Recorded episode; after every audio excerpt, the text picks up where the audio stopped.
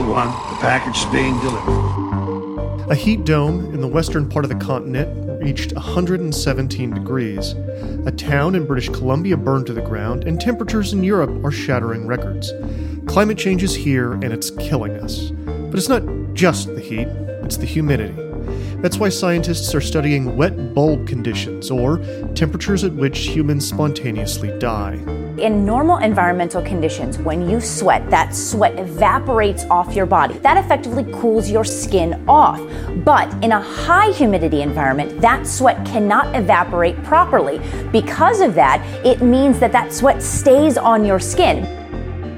What exactly are wet bulb conditions? And when do we need to start worrying about them? Can we do anything to stop them? People already dying?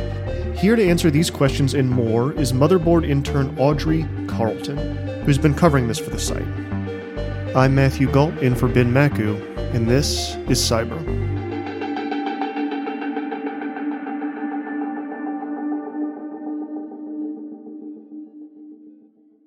Audrey, thank you so much for coming onto the show. Yeah, thank you so much for having me. All right, so what exactly are wet bulb conditions?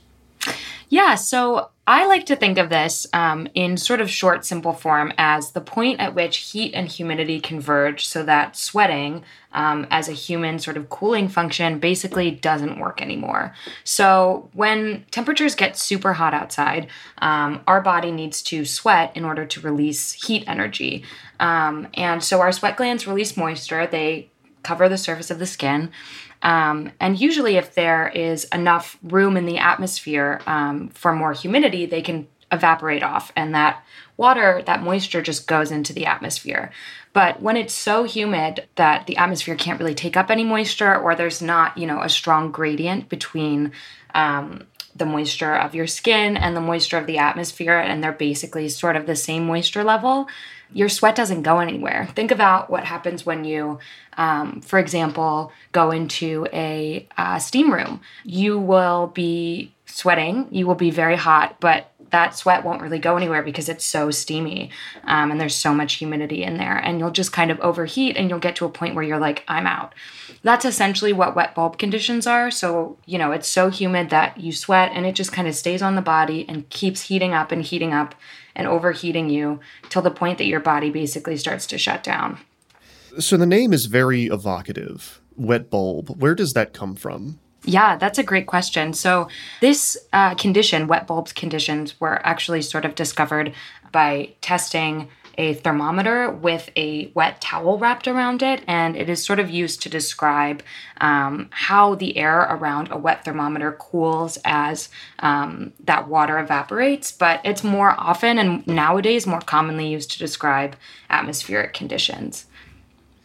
All right, so this is happening right now, right? Where are some of the places that it's happening? Yeah, so the the researchers behind the study that I looked at for this one particular article, um, they tested 7,000 plus weather stations across the world from the years 1979 to 2017, and they found instances of wet bulb temperatures uh, clustered in places like South Asia and the coastal Middle East and the southwest coast of North America. And these are conditions mostly where it's uh, basically unsurvivable or at the upper, what they call the upper survivability threshold for humans, um, which is around 35 degrees Celsius uh, wet bulb. So that's heat and humidity.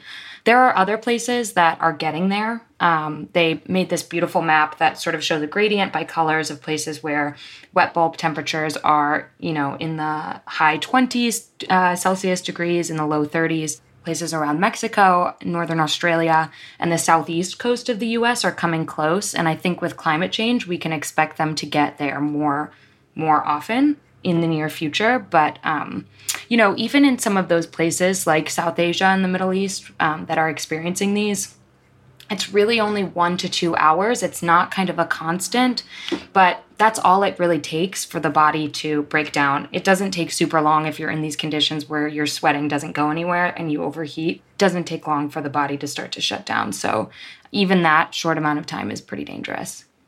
So we we know that humidity plays a big factor in all of this, but are there other factors? Is there other stuff that we need to worry about? Yeah, so humidity is kind of the main thing, um, but sun and wind are also factored into this.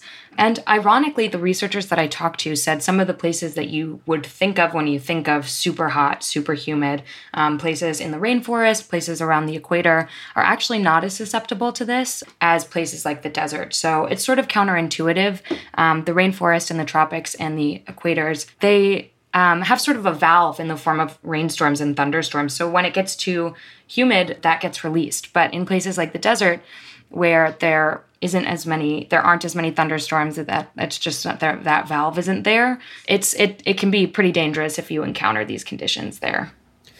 So, how many people do we know? How many people have already died from this?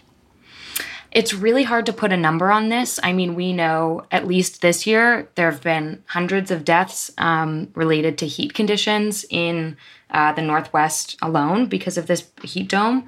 But it's really hard to kind of put a number on any. Um, you know, any specific one condition. But the researchers that I spoke to did tell me that, you know, as we're looking at wet bulb conditions in the future and preparing for them. Not every community is going to experience this the same way. So, migrant workers, people who don't have access to air conditioning, um, people who uh, have to spend long periods of time outside, maybe farm workers or unhoused people who can't access cooling centers are going to be at a far greater risk of this than somebody who has access to pretty constant AC. All right, so you looked at one specific, this is a bigger problem, but you looked at one specific study for this story. So can you tell me about that study and who you talked to? Yeah, for sure. So, the one study that I looked at was published last year, uh, and it's called The Emergence of Heat and Humidity Too Severe for Human Tolerance, which is a pretty alarming title. I talked to one of the main authors on that study, a guy named Radley Horton, who teaches at the Earth Institute at Columbia University. And he also works at NOAA, which is the National Oceanic and Atmospheric Administration in their Consortium for Climate Risk in the Northeast. Um, and he, you know, told me a lot of different things about wet bulb, but mainly that, uh, you know, or at least one of the key takeaways for me was that this these these conditions can really kind of come for anyone and it doesn't take too long for for that to happen. So even healthy people people who don't have any pre-existing conditions who are wearing light clothing and sitting in the shade um, can start to see their bodily functions uh, shut down when they when they overheat because of wet bulb conditions. Um, so it's you know really kind of a dangerous thing and it doesn't it doesn't um, discriminate based on whether you're healthy or not yeah, what really struck me the just one to two hours, right? That's kind of all it mm-hmm. takes. Mm-hmm. Um, and are there? I mean, obviously, being outside in the humid heat is a warning sign, but are there other like physiological warning signs a person should be looking for to know that they need to get themselves somewhere cool? That's a really good question. Um, I would say I think just pay attention to how much you're sweating. I mean, I think that's the main thing. I think you might start to feel kind of classic signs of heat stroke like headache or nausea. But I would say paying attention to how much you're sweating and whether that sweat is going anywhere is a really um, is a really good way to sort of monitor that. Scientists have been studying this for some time, right? So I know this is something that they thought was they they knew was going to be a problem down the line, but the the, the it's coming fast. Um, so how soon is this going to be a problem in a widespread problem in America and also the rest of the world. Yeah. So, I mean, the fact that, you know, as you said, scientists thought that this was going to, most of the models, at least the models that were referenced in this study that I looked at, thought that this was going to be a problem in sort of the mid 21st century. So by 2050 or so, um, we're already seeing that these conditions are here. And I would say maybe in the next 10, 20 years, um, we might start to see them more often throughout throughout the earth, um, especially in those places that I mentioned that are in that kind of up there zone, but not quite there. That's where I would say, uh, you know, folks should start to get a little bit concerned. Um, and just because, you know, those conditions are not fully like unsurvivable wet bulb conditions, there's a physiological aspect and a psychological aspect. It's still extremely uncomfortable to be in a super humid, hot environment in, you know, Florida or parts of the southeast US that are kind of on the verge of experiencing these pretty soon. So, you know, people are going to start cranking up their ACs in any any sort of wet bulb condition, even even one that's not quite an unsurvivable one. Um, which I think to me is a sign that we really need to be like securing our grids because if air conditioning is sort of the one band aid for this, uh, or the one sort of adaptability kind of tactic that people have against this, is just getting inside. And, you know, we've already seen parts of the US, I've reported on Texas and places in California where outages have happened uh, because of too many people turning on their AC because of the heat. Uh, it's it's not a great sign that that's the one sort of adaptability thing that we have uh, to to beat this, and it's not fully working. So, is there nothing else besides just AC? So, getting getting inside, getting away from humidity and into an environment where you can you can release some of that sweat is definitely the main thing. The researchers and the folks that I've, you know, seen sort of talking about this have also talked about having a standard as sort of a longer term thing, a standardized kind of metric that people know. Um, so sort of like how we're seeing more and more weather stations issuing like air quality indices or regular humidity indices. The researchers have that you know I've I've read talking about this and spoken to say that there needs to be a wet bulb temperature that everybody understands okay it's too dangerous to go outside for you today. Um, and just kind of helping people understand that so they don't decide to like go for a long run in the middle of the heat uh, or in the middle of wet bulb conditions or they don't decide to um, you know or uh, you know workplaces don't have their employees out in um, these conditions for long periods of time. Um, the same way, you know, it might be unsafe to go out and pick, not that this doesn't happen, but to go out and pick vegetables in the middle of crazy forest fires when the air quality index is just like completely through the roof. It should sort of be the same thing with wet bulb temperatures and having a standardized measurement for that that all of society kind of understands is a step towards getting there it seems as if um, going inside, cranking up the AC, taxing the power grid is something that exacerbates um, climate change in some ways. And that is also the one thing, one of the only things that we can do to avoid death by going outside that's been brought about by, in part, climate change. Yeah. So, I mean, that is exactly the the fundamental problem I think that we are seeing this summer is um, that we have a changing climate and we um, don't have you know the grid capacity to necessarily handle it. And it's just sort of a feedback loop that the worse it gets the more we need to rely on these things which will make the situation worse. I think a lot of people are saying that this is going to that wet bulb conditions will be one of many things that spur on climate migration. And i was actually just reading a report this morning about places in the mid- midwest sort of being eyed as um, new kind of urban hubs for people who are already deciding to leave the West Coast.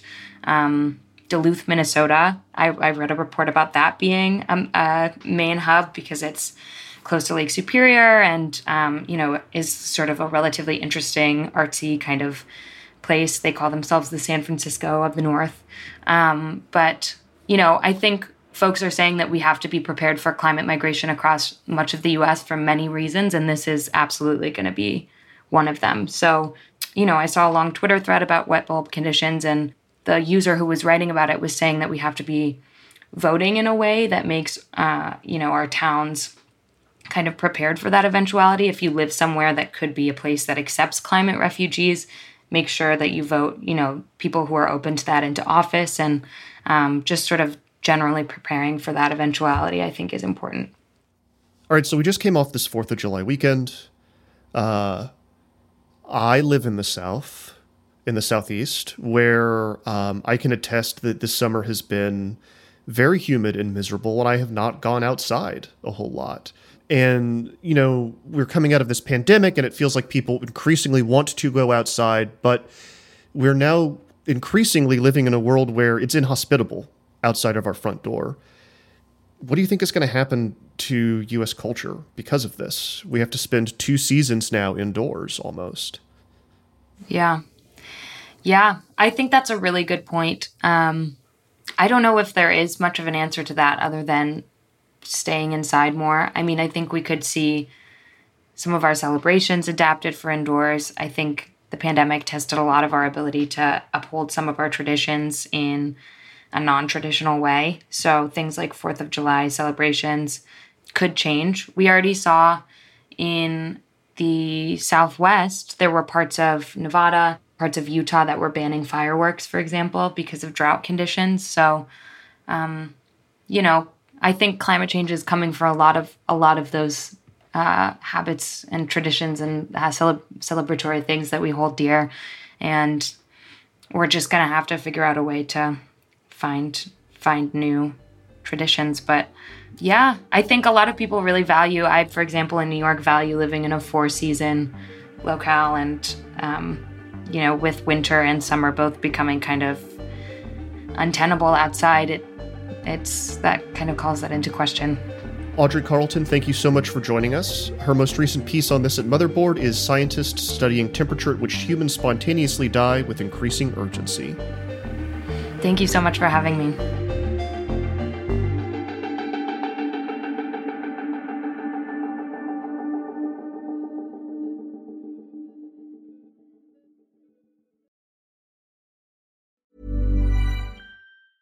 When you're ready to pop the question, the last thing you want to do is second guess the ring. At Bluenile.com, you can design a one of a kind ring with the ease and convenience of shopping online. Choose your diamond and setting. When you find the one, you'll get it delivered right to your door. Go to Bluenile.com and use promo code LISTEN to get $50 off your purchase of $500 or more. That's code LISTEN at Bluenile.com for $50 off your purchase. Bluenile.com code LISTEN.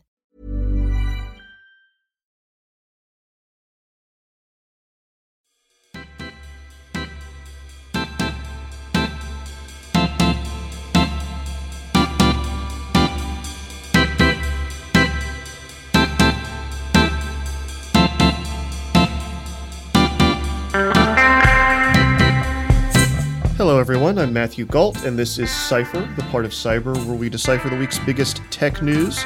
I am joined this week by Motherboard Editor in Chief Jason Koebler. Hello, sir. Hey, what's up?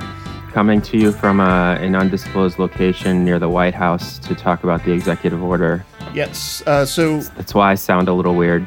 So, yeah, we are dedicating all of Cypher to one story this week because it's a big one. The Joe Biden's executive order on promoting competition in the American economy, which is uh, a mouthful and it's huge. It's 72 separate initiatives. Um, and Jason, I remember in Slack when when you brought this to everyone's attention, you called it the motherboard executive order. Yeah, I did. and to be clear, um, I'm not taking credit for uh, for this executive order, although we are cited in parts of it, which is really exciting, and we'll get to. But uh, this executive order really touches on a lot of the priorities of Motherboard over the last six to seven years, re- really as long as I've worked here, which is really exciting to see and why we wanted to do a whole Cypher on it because it covers everything from antitrust and sort of like big business mergers and things like this to right to repair to net neutrality to uh, like fostering competition in uh, like for, for small businesses. It's like there's a lot to it.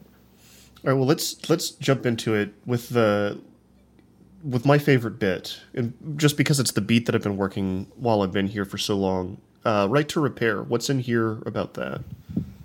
Yeah, I mean, this is the really exciting part for me because, you know, you and I have been covering this for a really long time. Just a quick reminder right to repair is this idea that you should be able to fix the things that you own um, and that big companies have increasingly over the last decade sort of uh, formed like repair monopolies over the devices that they create through a series of software locks restricting parts access very restrictive end user license agreements and things like this. And so there's all these state level initiatives that would restrict companies from having these software locks and would require them to sell replacement parts and guides and things like this to the general public.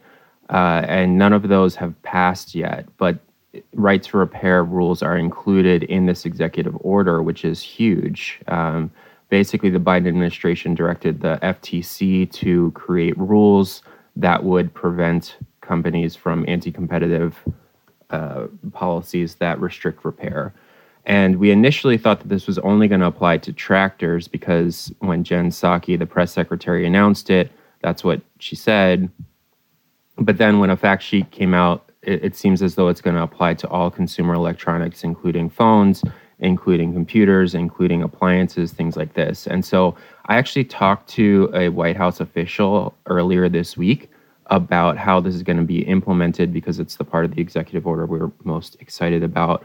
And essentially, the FTC has been studying right to repair for a while. They did this big report called Nixing the Fix uh, and came to the conclusion that there are repair monopolies and there are anti competitive practices implemented by these big companies. And so the FTC is going to go through a rulemaking process, which is the same sort of thing that we've seen from like net neutrality. Like that's that's what a rulemaking is. It's when a, a executive uh, department or branch, you know, asks the public for comment and then creates rules and then implements the rules and then, in theory, enforces the rules. And so, the Biden White House has directed the FTC to create these rules. The FTC seems pretty well placed to do it, considering that they have done this Nixing the Fix report.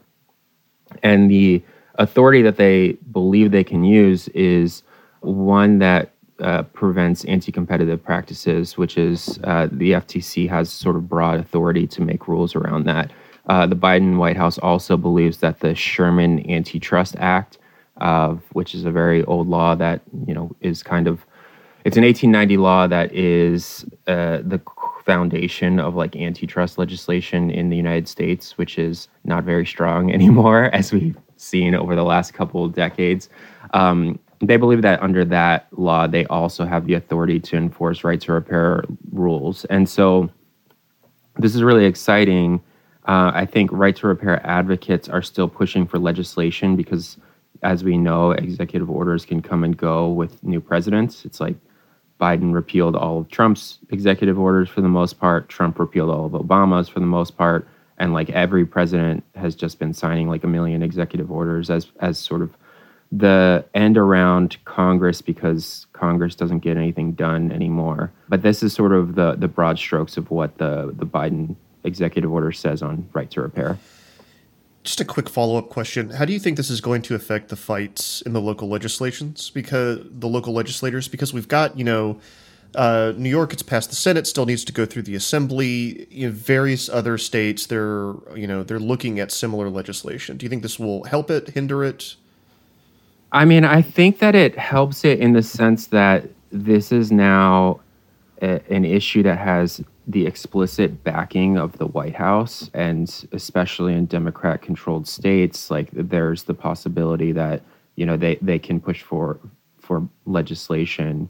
I think that there's also the potential for it to hurt it in the sense that we've seen in the past, like John Deere signed a memorandum of understanding uh, that gave like a very watered down version of right to repair to farmers in California and and actually farmers in the entire United States, and then used that agreement to argue that right to repair laws weren't necessary because they gave farmers this right and then they didn't actually like implement it. So um, it's it was kind of like Lucy with the football, like you know, promise something, don't give it, and then use that promise to fight against legislation. And that brings up an important point, which is I think this is a huge deal, uh, obviously, but the rulemaking process is one that is highly influenced by corporations, like just as a rule. Um, the public comment period is nominally for the public to say, hey, we support this rule or we don't support this rule. But as we saw with net neutrality and a few other um, like FCC rulemaking processes, which I used to report on a lot. Uh, I, I spoke to some academics, and they're like, the public comments don't matter.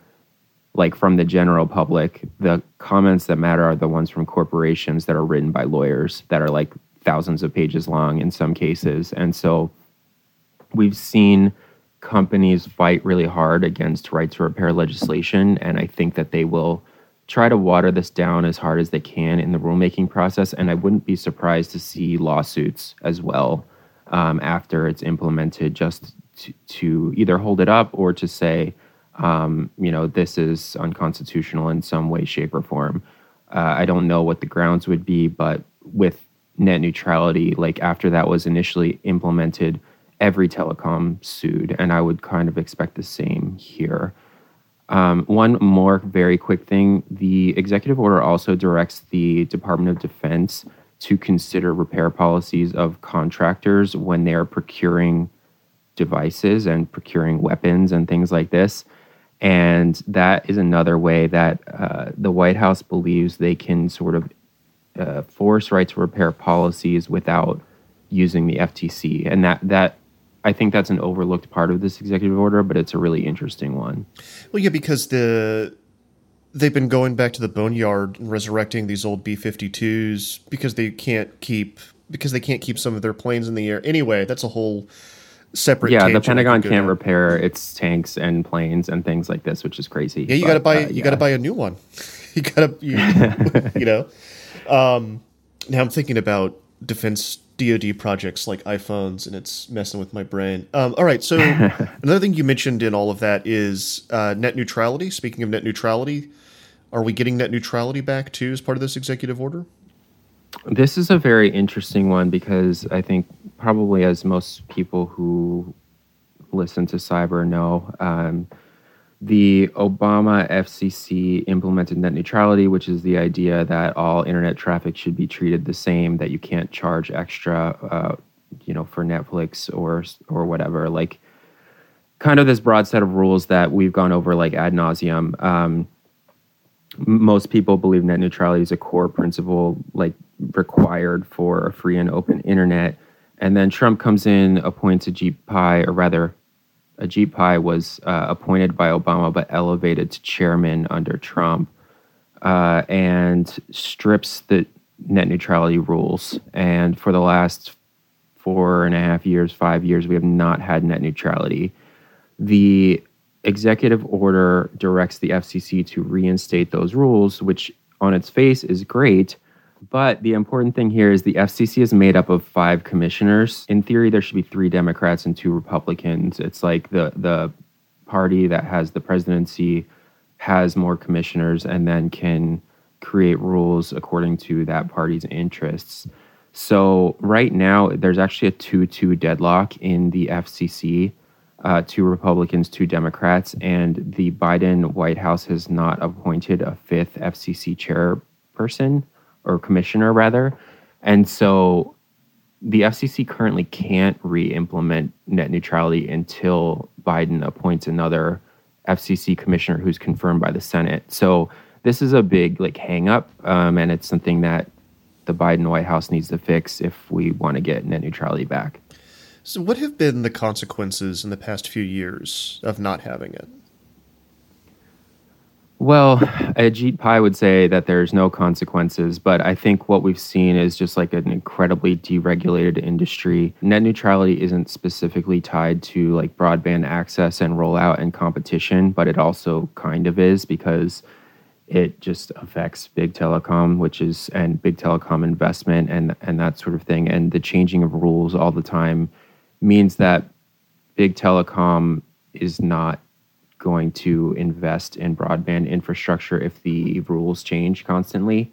And the other thing is, we've seen things like zero rating, which is the idea that, like, we have all these data caps, for example, like home internet data caps, mobile broadband data caps.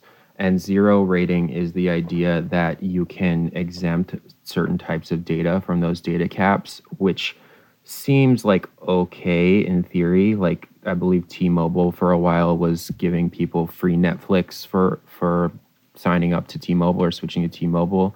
So that meant that you know if your data cap was two gigabytes per month, uh, any data consumed uh, by like l- watching Netflix wouldn't count for that. And under the net neutrality rules, that would be illegal.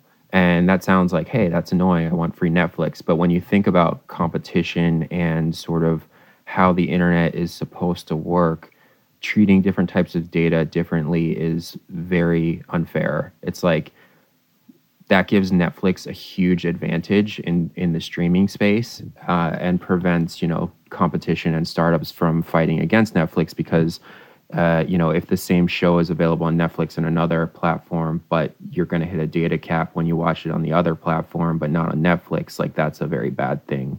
I think uh, an international example of this is Facebook had this program called Free Basics that it rolled out all over the world where you could access Facebook for free, but you couldn't access other parts of the internet for free. And so that obviously has led to incredible harm because it has it has made Facebook the de facto internet for a lot of different countries, and uh, you know has allowed Facebook to just amass like incredible amounts of power. And so that's that's like in my mind the biggest harm of not having these rules over the last few years, and I think it would be a very good thing to to re-implement them. Yeah, I think that um, people had this misconception about net neutrality that it was going to create very clear like lanes of internet. Um, and it was never yeah like fast lane slow lane like this site loads faster this site loads slower yeah and it's you know it's still possible that that kind of thing could happen but i think like the, the facebook example is really a good one uh, the T-Mobile example is a really good one because it, it's more, it's a little bit more subtle and more pernicious. I think. Um, yeah, and it's also like uh, I think that the the fight because uh, there's a big net neutrality fight a few years ago, and the the big fight was like the big telecom is going to take things away from you, but what they did instead was like give you free things to make it seem as though it's not so bad. But in giving you free things, they are like inherently taking things away from you because we know and we've reported like ad nauseum that data caps are arbitrary. Like the tubes don't get clogged, you know. um, and so um, they they've been able to just make a killing on these data caps that uh, that are completely arbitrary, and then they exempt certain things from these data caps, and they call it like a free thing that they're giving you. All right, so the 72 initiatives in this thing, um, other than net neutrality and right to repair, which are the biggies, are there other is there other stuff going on here that we need to be aware of?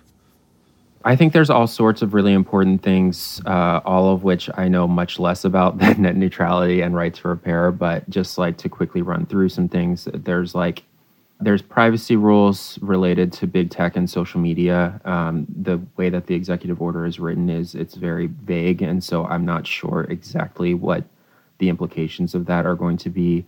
There's a lot in here about antitrust in general, um, so you know we could see some action against you know Facebook, Amazon, Google, Apple, etc. I'm not sure what that's going to look like. There's also just like things that are going to affect the average person, but I don't know how, in terms of things like putting limits on sort of big ag, like big agriculture, um, making like American farming more competitive, um, things like uh, crackdown on the fees of like big shipping companies and things like this, like ocean tankers, like the Ever Given that got stuck I'm not sure how that's going to affect people either, but I think it, it will have some sort of impact on just like making American businesses more competitive. Like that's at least the intent here. And then the other thing that there's things in here like airlines need to more clearly tell you if they're going to uh, be charging you for baggage and things like this. So there's a lot of like consumer friendly, consumer forward, small business forward things in here. Um, how and when and how effectively they're implemented and enforced is like remains to be seen. But this is like really a very interesting, um, a very interesting executive order. Oh, and the last thing is there's a call in here to pass the PRO Act, which is uh, I forget what it stands for, but it's a pro labor act that would make uh, unionizing much easier and prevent some of the anti-union things that that big companies do to union bust. And so there's like that needs legislation to pass, but there are some things around the edges that this executive order does that are pro labor, which is also very exciting. Yeah, and if we can zoom out as kind of a way of wrapping this up, this is just one piece of the larger framework of Joe Biden kind of getting more invested, getting the executive branch more invested in the FCC and the FTC, and looking at regulating some of these companies that have come to have a large amount of power in our daily lives, right? Yeah, I think you're right. And we see this with like the uh, appointment of Lina Khan as the FTC chair, who's going to be implementing a lot of these rules. Uh, she is an academic who has written extensively about like Amazon's monopoly and how that is very bad for the average person and small businesses, which is, you know, we've been beating that drum for a really long time. I, you know, when I talk to that White House official, I don't want to just like parrot their talking points, but I, I do think that this aligns with kind of what I thought of the executive order, which is so often legislation and rulemaking is designed to either deregulate things or make like they're kind of regulations written for and by big business to like expand their power. This executive order in particular is designed to make a material change in the average person's life. And I think I'll just like to to use right to repair as another as an example yet again. Um, you know, every time we write about right to repair, people are like, "This this is popular. Like, I want this. I need this. It affects my life." Like, I went to go get my iPhone fixed, and it cost like four hundred dollars, and I took it around the corner, and the guy was like, "Yeah, I can fix it for forty nine bucks." Like, I don't understand. Um, like this is something that people are frustrated by. Like a lot of these things that we're talking about, people are like frustrated by airline baggage taxes and things like this. And so the fact that this is written to help average people, I think is smart. And it's an approach that we haven't really seen from a president in a very, very long time, which is good. Jason Koebler, the site is Motherboard, where you can read about all of these wonderful things. I don't know. I know that's a terrible outro. Uh, Jason, thank you so that's much. Th- Jason, thank you so much for coming on and walking us through this executive order. It's great to be here. Thank you.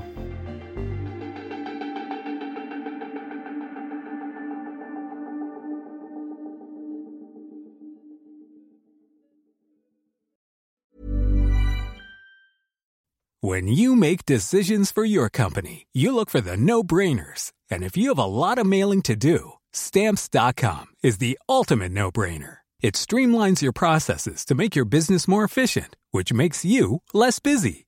Mail checks, invoices, legal documents, and everything you need to keep your business running with stamps.com. Seamlessly connect with every major marketplace and shopping cart Schedule package pickups and see your cheapest and fastest shipping options from different carriers with rates up to 89% off USPS and UPS rates. And with the stamps.com mobile app, you can take care of mailing and shipping wherever you are. Make the same no-brainer decision as over 1 million other businesses with stamps.com. Sign up with code program for a 4-week trial plus free postage and a free digital scale. No long-term commitments or contracts. That's stamps.com. Code program.